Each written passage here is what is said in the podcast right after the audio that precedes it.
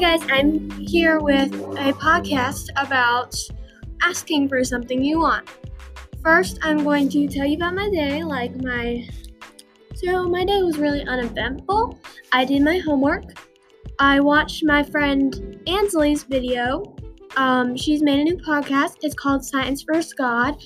The link is below. I recommend you check it out. It's really good. And, yep, that was about it. I did my workout. So, not eventful day, and now I'm making my podcast. Okay, that wasn't really a minute, but yeah, it's fine. Um, now we're going to talk about asking for something you want. I'm going to give you tips about asking for something you want in a good way, and but what God says about it. Okay, asking for something.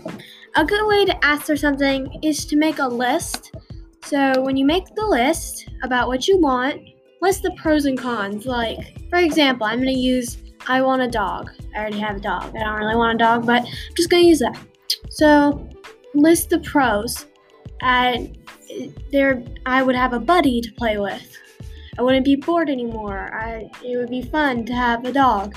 Then list the cons. Um, that I'd have to train it.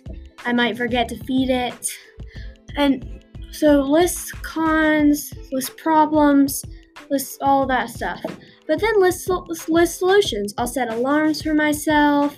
I'll train it myself. You won't have to deal with it. That lets your parents or whoever you're asking this for that you know there's problems and you are thinking ahead.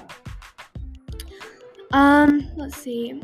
You need to find a good time to present this to your parents don't don't bust in when they're trying to talk and having their nice time alone. Don't bust in, burst in, or burst in at 3 a.m. in the morning and go, Here, read this list. I really want a dog.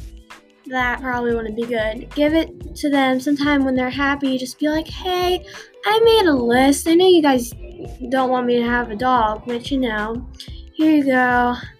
Just read it don't bug them while they're considering. I wanted a phone, and I gave my parents a list. I got, and then I got one for Christmas because I I never asked them about it again, and I ended up getting one for Christmas, which was like three months later. But I still got it, so you know. Um, yeah, that's how you're gonna ask. But here's what God says about it. So Mark 11 24. Therefore, I tell you, whatever you ask in prayer, believe that you have received it, and it will be yours. Um, but here's what James says about it James 4 3. You ask and do not receive because you ask wrongly to spend it on your passions. I think Mark is saying, like, if you ask, like, something that's good hearted and not, like, for yourself, you, God will, like, granted for you, but that's not all the time that's the case. Jeremiah or James is saying, um, if you're gonna ask for a brand new toy or yeah, or or a phone or dog or something, that's for yourself and it's selfish. I know you're thinking, oh shoot, now I'm selfish, but just don't ask for others' well being, not your own, and God will repay you. So let's see. Okay, so that took about three minutes. Okay, now here is um the riddle. So I changed it to riddles instead of jokes.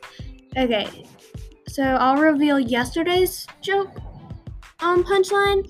It was how many how many times hmm, what was it again? Hold on, let me see.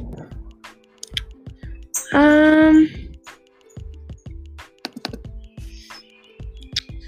Oh, here it is. How many tickles does it take to make an octopus laugh? Ten tickles. You know, ten it has ten tentacles. Yeah, that wasn't that good. So instead I'm doing a riddle. Okay, um a man goes on a vacation. When he arrives, he sees signs everywhere saying, Drought, no water, anywhere. Where did our water go? He ignores the signs and goes to his hotel room for a nap.